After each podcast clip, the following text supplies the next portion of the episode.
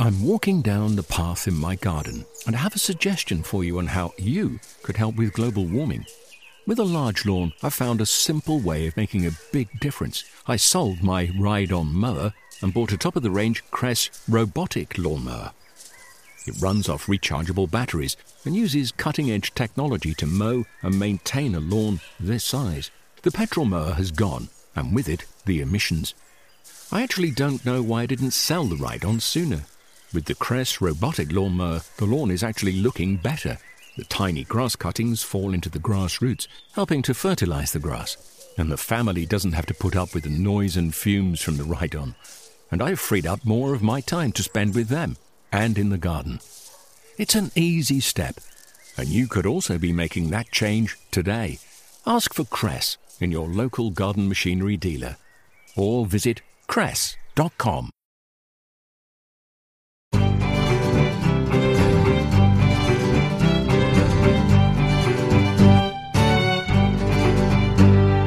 Hello, and welcome back to the RHS Gardening Podcast. Every fortnight in these podcasts, we bring you a mixture of features and discussions exploring every aspect of gardening plant care, pest control, garden design, growing your own fruit and vegetables, and container ideas, plus expert seasonal advice throughout the year. I'm Tony Dickerson, one of the RHS's team of horticultural advisors based here at RHS Garden Wisley in Surrey. Coming up in this edition, we visit the tropical butterflies in the glasshouse at Wisley and see the plants that they've made their homes. RHS experts answer your seasonal gardening questions, and, as always, the latest news on RHS garden events across the UK. But first, now that spring is around the corner, there's so much that can be done in the garden. Let's join the garden teams here at RHS Garden Wisley to hear what jobs they will be tackling this March. My name is Markus Ratscheid. I am one of the garden managers here at the RHS flagship garden at Wisley in Surrey. Now we are getting into the most busy part of the gardener's year. March is really the time of the year you need to get your vegetable garden prepared, you need to get your fruit garden prepared, and amongst your ornamentals you want to have done lots and lots of work done. So it's no time for rest, but uh, lots of work that can be done on the weekend. Let me talk you through a couple of those jobs that need being done fairly soon. So why not starting off in your our little propagation house? Have you already placed your seeds order for this year? If not, urgently. Get your seed lists out, place your order with a cup of coffee and a cup of tea plus a biscuit, and then get it out this week to the various seed houses. Order your vegetable seeds, if not already done, your flower seeds for your bedding, and other plants that you need to get. So, next week and the following weekend, you can get them into your grass house, you get them planted, you get them sawn out. So, once they're germinated after Easter or so, you can start pricking out, put them into the next size container container. Pricking out means taking your seed tray where you have dozens and dozens of little seedlings coming from your seed uh, seed seed pack. You want to kind of space them, and we call it pricking out. You basically take the little seedlings and play, take them into the next size container upwards so they're getting into from the from the baby stage into the toddler stage moved over and they got a little bit of more room in a bigger bigger pot to grow on so you're ready for your bedding plants that need to go into your window boxes, into your patio, onto your flower beds by the mid of May. So that's the time now to get started with this. Hello, my name's Heather Cook. I work in the RHS seed team here at Wisley and I manage the RHS seed scheme. Well, here in the seed team, we're actually sending out our orders at the moment. But um, for people at home, I would suggest that you organise your seed at the moment. So I would sort them into date order. I mean, uh, at home, I have a, a, kind of a box, and I have. Um, I've split it into 12 months of the year. So, yes, everything needing to be um, sown in March goes into the March slot. Um, and I would also be cleaning all my pots as well to make sure that when I'm sowing all the, the seed that um, everything is pest and disease free. And I'm also buying in some um, seed compost as well, so to give everything the best chance possible of, of germinating well. Well, here in the seed team, um, we are we're not doing much seed collecting, but the sorts of things that you could collect at this time of the year are things like the um, the winter box. So that's Sarcococca confusa. That's got some lovely black berries on it at the moment, and you could collect that. And then if you mash away the pulp um, maybe through a, a, sieve, um, through some running water, and then you can extract the seed and then dry it out, and then you could you could almost sow it straight away. Actually. Access to the RHS Seed Scheme is only one of the many benefits of RHS membership. Members also get free entry to all four RHS gardens, the opportunity to buy discounted and priority tickets to RHS events and flower shows, such as the RHS Chelsea Flower Show, free personal advice on any gardening query from our expert team, and much more, including, of course, an additional gardening podcast exclusively for members. If you're not already a member, why not find out more about the benefits? Just go to rhs.org.uk forward slash join. I'm Tony Dickerson, and you're listening to the RHS Gardening Podcast. Right now, here at RHS Garden Wisley, there's just time to see the stunning butterflies in the glasshouse, which ends on the 8th of March packed with tree ferns, orchids, citrus trees, water lilies, towering palms, and trailing creepers. The displays inside the glasshouse are stunning at any time of the year. When the plants are offset against the vibrant colours of the exotic butterflies, the result is truly captivating for visitors and staff. We joined Glasshouse team leader Peter Jones to find out more about what is on offer for visitors this year and what's in the pipeline for this popular event next year. Hi, I'm Peter Jones, the team leader for the glasshouses here at RHS Wisley, and we're coming into our last week of the butterfly event, uh, which finishes this Sunday. It's an excellent way to come and see something different in these gloomy times of the year, and you can see hundreds of tropical butterflies flying around you. So, uh, some of the plants you might see is our Calliandra, the red powder puff tree uh, which looks, as it sounds, like a big red powder puff that you would apply your makeup to in the 30s. And that really attracts uh, butterflies like the Asian swallowtail and the Great Mormon, uh, which are large butterflies about the same size of your palm, with flecks of red and yellow on their wings and little tails on the end, uh, as the name suggests, like swallows. Other butterflies you might see is the, the very uh, popular blue morpho with its uh, large iridescent blue wings, and its cousin the white morpho, which is almost pure white uh, and again about the same size as, your, as a, palm. Other cool butterflies you might see are the little tiny glass wings, uh, about the same size of your two thumbs together, shall we say, uh, and their wings are translucent. Uh, and they're really rather difficult to spot, but they're so fun when you see them flitting around other plants we've got in the glasshouse, like our lantana. Uh, lantana, which uh, most people might know as a plant that you bed out during the summertime. Um, they're, they're, they're, excellent nectar plants for some of the, the butterflies that we have in. Also, when you're walking around, you'll see little tables of uh, rotting fruit, which a lot of our fruit feeding butterflies land on, and you'll be able to see them feed with their proboscis going into bits of pineapple and citrus. It's such an, a popular event for all the family, old uh, or young.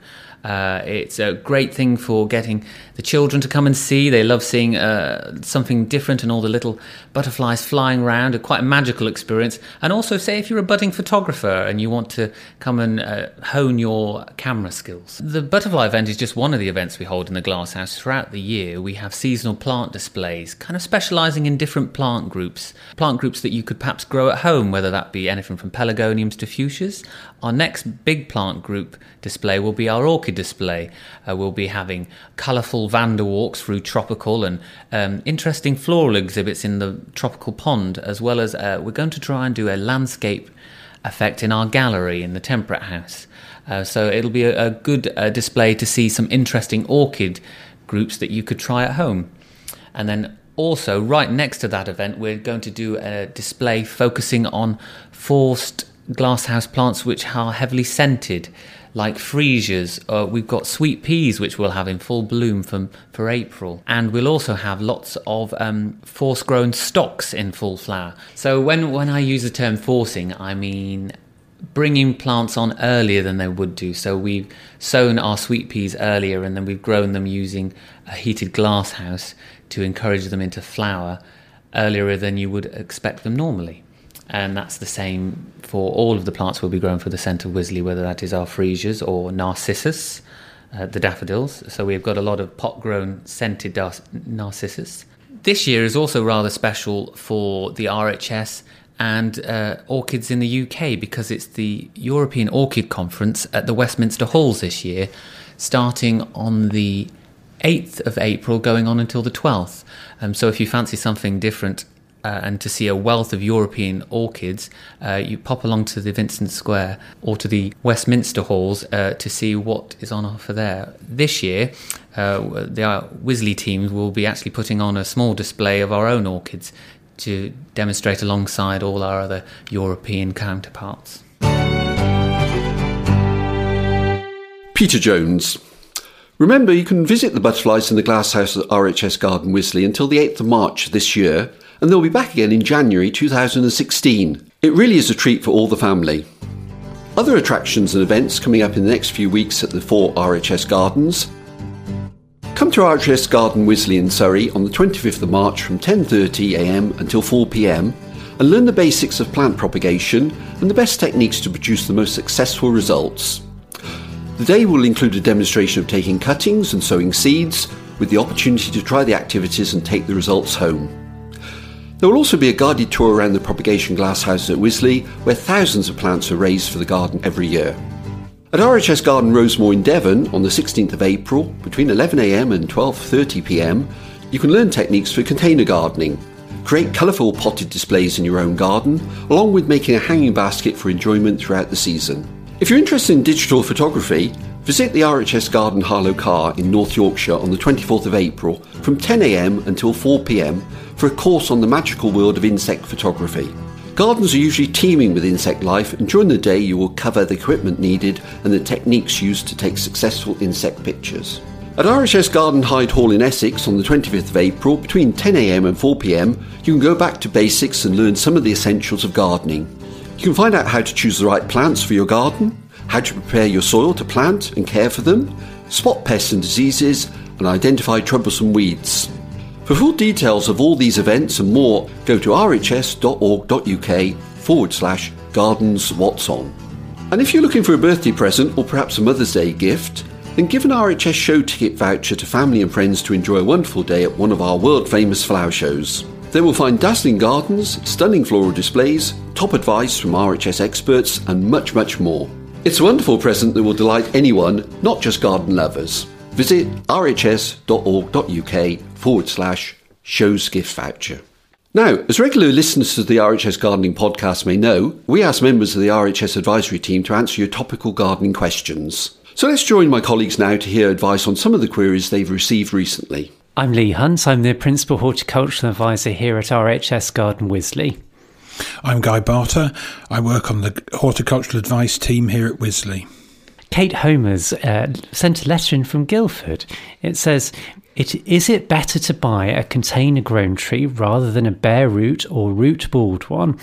Uh, when is it uh, the latest that it could be planted? And uh, she also says that she's planning to get either an ash, which is a sorbus, and it, she's thinking of something about sort of eight to nine foot, so 2.4 to 2.7 meters. Um, so it's got to go through the back door of the terrace as well. So, what do we think? Root uh, container, or should it be something that's root ball or root um, bare rooted? Well, I, I, I planted a, a, mountain ash um, last winter, and um, if I could have possibly got it bare rooted, that's what I would do. Always very good value very difficult these days to actually get hold of them. So unfortunately, it was a container grown plant, and as with so many trees you buy, very root bound. So I think the important thing uh, you'll have a chance to buy at any time of the year, but when it comes to planting, very important to tease out the roots, any circling roots, which is always a problem with container grown trees, uncurl them, and if necessary, prune them off.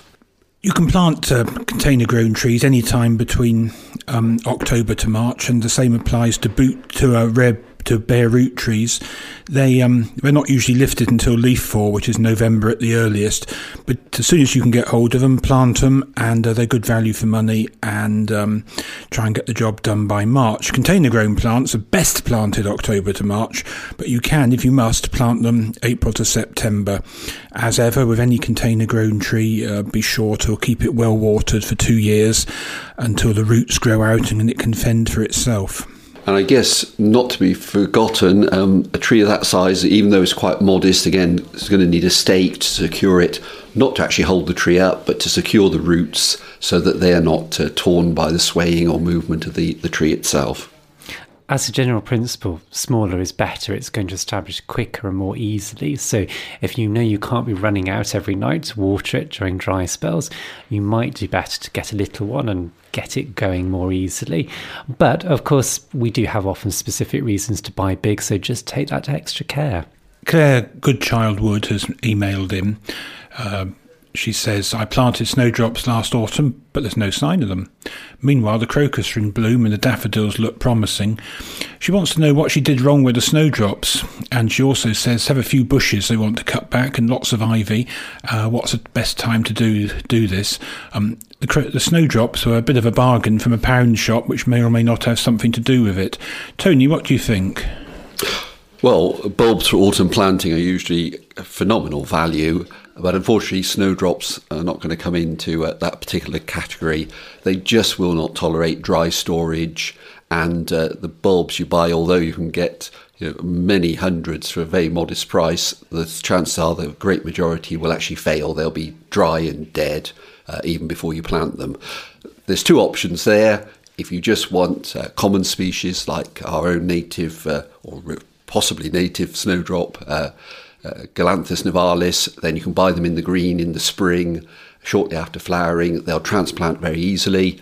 If you're going for more uh, unusual, rarer snowdrops, you can buy them potted, or a lot of the specialists send them out damp packed shortly after they're lifted a bit later in the summer. In the green is where snowdrops are lifted, usually shortly after flowering. They're still in growth.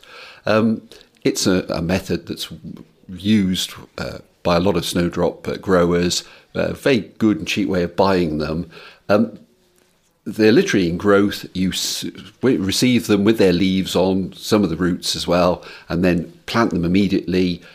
Uh, always plant into the depth that uh, they were previously, and that's shown by the, the whiteness on the actual stem, where the leaf goes from green to white. So you know the correct uh, depth at which to actually plant. You need to water them in. Um, they probably don't make much in the way of further root growth or whatever having been lifted, but they seem to tolerate that very easily, and it's much better than buying the, the dry bulbs in the autumn.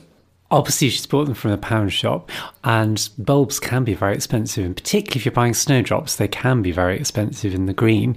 But if you've got any friends, this is the time to press your advantage with them because often their clumps will get quite large and quite congested. So, lifting and dividing them, I'm sure, would be an advantage for them too, and you'll get some of the bulbs out of it to replant. So, you can think about them every year. I'm sure there's many ways you can say that it's an advantage to get them out of them anyway. Um, moving on to the uh, shrub pruning, um, evergreen shrubs I think are best pruned uh, just before growth starts in the spring, and the, the, same goes for ivy.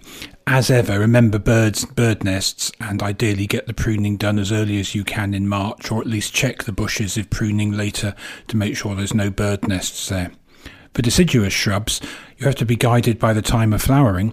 If they flower in the summer, like buddleias, on new shoots, then you cut them back in March. And if they flower on the, in the spring, then you cut them back as soon as they finished flowering. And the, it's not difficult to, to prune um, buddleia because you just cut the whole lot back. But the ones in the spring often confound people. So what you do is you take one stem in free and cut it back to near ground level near ground level means about 8 inches to 20 centimetres. And um, one in three means that if the bush, say, has got five big stems, um, you'd cut out one or two, and you do that every year and rejuvenate the bush, and um, it'll it'll look nice, and you won't have um, periods of non-flowering, which might happen if you just give it a haircut all over or cut it back to ground level in a fit of frustration. We have an email here from Anne Harrod Lewis. Uh, she would like some top tips for a small north facing garden. We've decided to give up on the lawn we planted last year as it's all bog after the winter. And she asks if there's any ideas for easy shrubs and perennials to plant that are in shade all winter and get partial sun May to September. Now, I'm going to suggest some of Tony's favourite plants today. Um, he really doesn't like variegated plants, but I think when you've got a dark location, obviously having the lightness of the foliage really helps. And I'm thinking about gold and cream variegated things here. So, uh, yes, things like euonymus, which is a small creeping bush, little leaves, and something like emerald and gold does have that mix of both gold and the literally the sort of emerald green too and it can lap up a wall and, and creep up so you get a the covering the boundaries as well as making hummocks that you can clip so it's very useful and um, can be used in many ways as well I think you want different shapes and textures as well as mounds. Think about things with large leaves like fatsias, which are also glossy. And again, if you want, you can have those palm shaped leaves in variegated forms. Uh, similarly, things like camellias, often very tolerant, and it gives you that amount of spring colour. So something bright pink like anticipation will actually give you a highlight from about March through to May time. So yes, shiny, glossy, and anything that provides a bit of tough colour in the sense of camellias will help. Now, I, I think a, a, damp garden in shade is much too good to be wasted on variegated plants, and I'd be looking for some choice perennials. Uh, for example, amongst the bulbs, uh, Lilium superbum, great for a damper soil in shade. Um, Turk's cap lily, a North American lily. Uh, the Turk's cap, the petals are reflexed, reflex, they're tightly round on themselves, uh, bright scarlet red and yellow with some degree of spotting, and uh, certainly a very good lily for damper soil where a lot of other bulbs would simply rot. Um, also amongst the perennials, something like Trollius, um, globe flower, um, like an enormous um, buttercup in a sense, but far more ornamental, and again a very good choice for a damper soil. And of course, uh, more, if you like, everyday uh, plants such as hostas, which again will revel in those conditions so long as the slugs and snails are not too uh, numerous. And having heard these um, great selections from Leigh and Tony, I'm sure you'll be wanting to enjoy them. So, since the ground will be boggy at frequent intervals, don't forget to put in some paths and stepping stones so you can get up close and enjoy these plants. And perhaps just a couple of others. Um, so the candelabra primulas, um, the primroses, um, mainly East uh, Asian uh, plants, great for uh, a damper soil, uh, very spectacular uh, at Harlow Carr along the uh, stream side there. We have great plantings of the uh, hybrids which have just spontaneously developed there from different species, but they're very good. They'll self seed and uh, be in flower for several weeks in early spring when you're often looking for colour. Del Taylor um, from Essex has emailed in and um, he's working on a project in a, a pocket park and he has a, a a, a Japanese knotweed situation on his hands. Um, it's been professionally treated, but he'd like to know a little more about people's experience with it. In particular, how long until they can plant in the area, how to work round it, precautions to take, and then he's ended his letter in a rather ironic um, emoticons of a smiley. So, um, Tony, what do you reckon? Obviously, if uh, professionals are dealing with the problem, it's probably uh, an appreciable clump. And uh, I think the main thing there is that it should be clearly identified, perhaps with picket fencing or uh, chestnut fencing some sort, to actually uh, show that it's an area that really you don't want to disturb. I certainly don't want to be digging there. Uh, that would only encourage the, the rhizomes to divide and shoot and so on. Um, it's one of these plants that it has to be dealt with in situ. Um, if you were to dig it up, it's controlled waste under the Environment Act, so it can only be disposed of in licensed landfill uh, situations. And uh, in this case, a chemical solution, probably based on glyphosate or one of the professional chemicals, will be effective, but it's long term. Uh, perhaps three years or so would be a reasonable time frame for a relatively modest clump. Uh, obviously, it's been dealt with well. And uh, as I say, I think the main thing is to uh, uh, leave the professionals to uh, do their annual treatments and to uh, leave the plant undisturbed. in ordinary garden situations, people do get very concerned about Japanese knotweed. Most of the inquiries we get with the advisory service, it tends to be a relatively small little clump or whatever. And uh, there are products available at garden centres with instructions about how to, you can treat uh, small clumps yourself. And uh, say, uh, obviously, great extensive stands of Japanese knotweed are a serious problem, but the, the odd plant here or there um, certainly uh, can be dealt with and is not quite the nightmare that people often imagine. Japanese knotweed is one of those uh, phrases that tends to strike terror into the hearts of gardeners. So, first thing is to actually know what is Japanese knotweed. It should have hollow stems and it should have heart shaped leaves. And I would advise going on our website to look at the description further when you've got it in front of you to make sure you've got it because there are other things. Uh, Houttuynia, which is often a little variegated plant, but has similar shaped leaves but much smaller, and another quite common plant called Persicaria, which has pink flowers, whereas Japanese knotweed has white flowers. Um, is one of those things that people commonly get mistaken and panic, and they think they have to control it, and it thankfully it's not the weed to begin with. Now the problem with this weed is that if you have got Japanese knotweed and you identify the roots are very vigorous and they can go down a long way into the ground. So you'll find that your little bit starts to become, as it establishes, a very thick clump, um, and it's then very difficult to get rid of because the roots are said to go down a long way. And if you chop them down or try and dig them up, well, every little bit can grow. You only need a little bit of root, perhaps not much bigger than a thumbnail and that can grow into a new plant. So you mustn't put it in your compost heap. And as Tony was saying, it was controlled waste. So you can't just take it to the tip.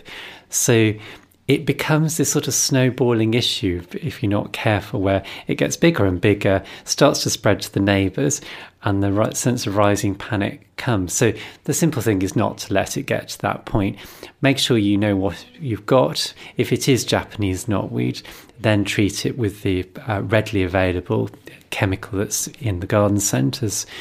Um, and it has literally instructions on the packet for Japanese knotweed, so you know you've got the right one. And then, if you're still not coping, that's when to seek help from the contractors. So, obviously, with this pocket park, they've done that, they've made that decision already.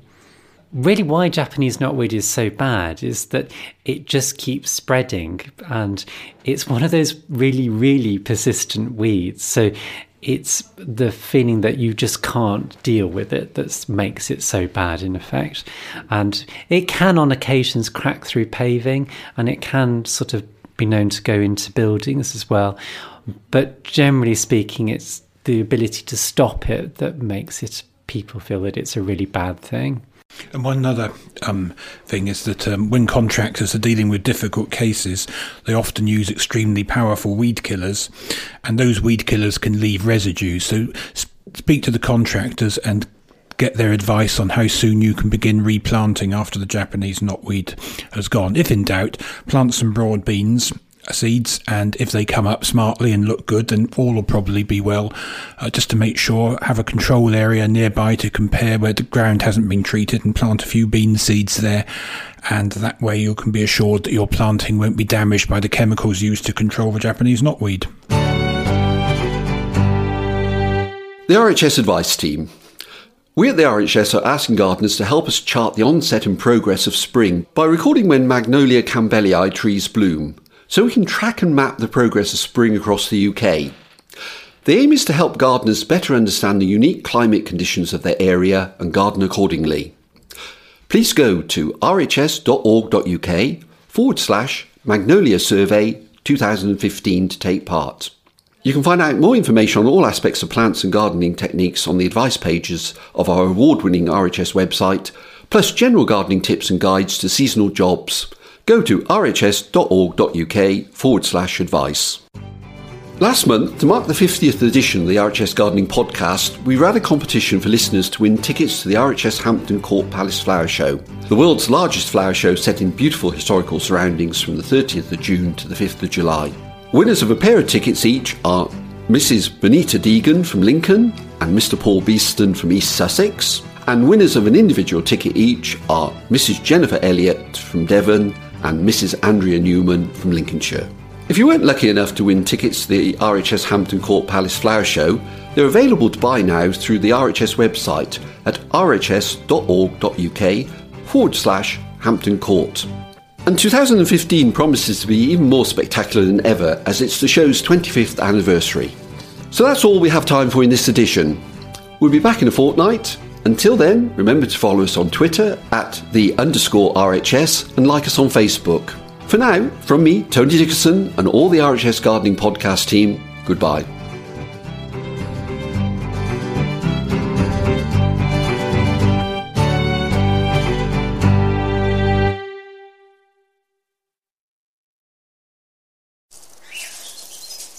I'm walking down the path in my garden and I have a suggestion for you on how you could help with global warming. With a large lawn, I found a simple way of making a big difference. I sold my ride on mower and bought a top of the range Kress robotic lawnmower. It runs off rechargeable batteries and uses cutting edge technology to mow and maintain a lawn this size. The petrol mower has gone, and with it, the emissions. I actually don't know why I didn't sell the ride on sooner. With the Kress robotic lawnmower, the lawn is actually looking better. The tiny grass cuttings fall into the grass roots, helping to fertilize the grass. And the family doesn't have to put up with the noise and fumes from the ride on. And I've freed up more of my time to spend with them and in the garden. It's an easy step, and you could also be making that change today. Ask for Kress in your local garden machinery dealer or visit kress.com. Discover the beauty of an RHS membership all year round. Save 25% off an RHS membership today when paying by direct debit. Prices start at just £55.50.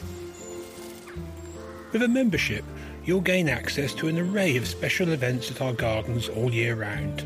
Be the first to know about RHS flower shows and get exclusive member only days, plus reduced rate tickets and you'll have the chance to enhance your gardening know how with access to free expert garden advice, monthly editions of the Garden magazine, and so much more.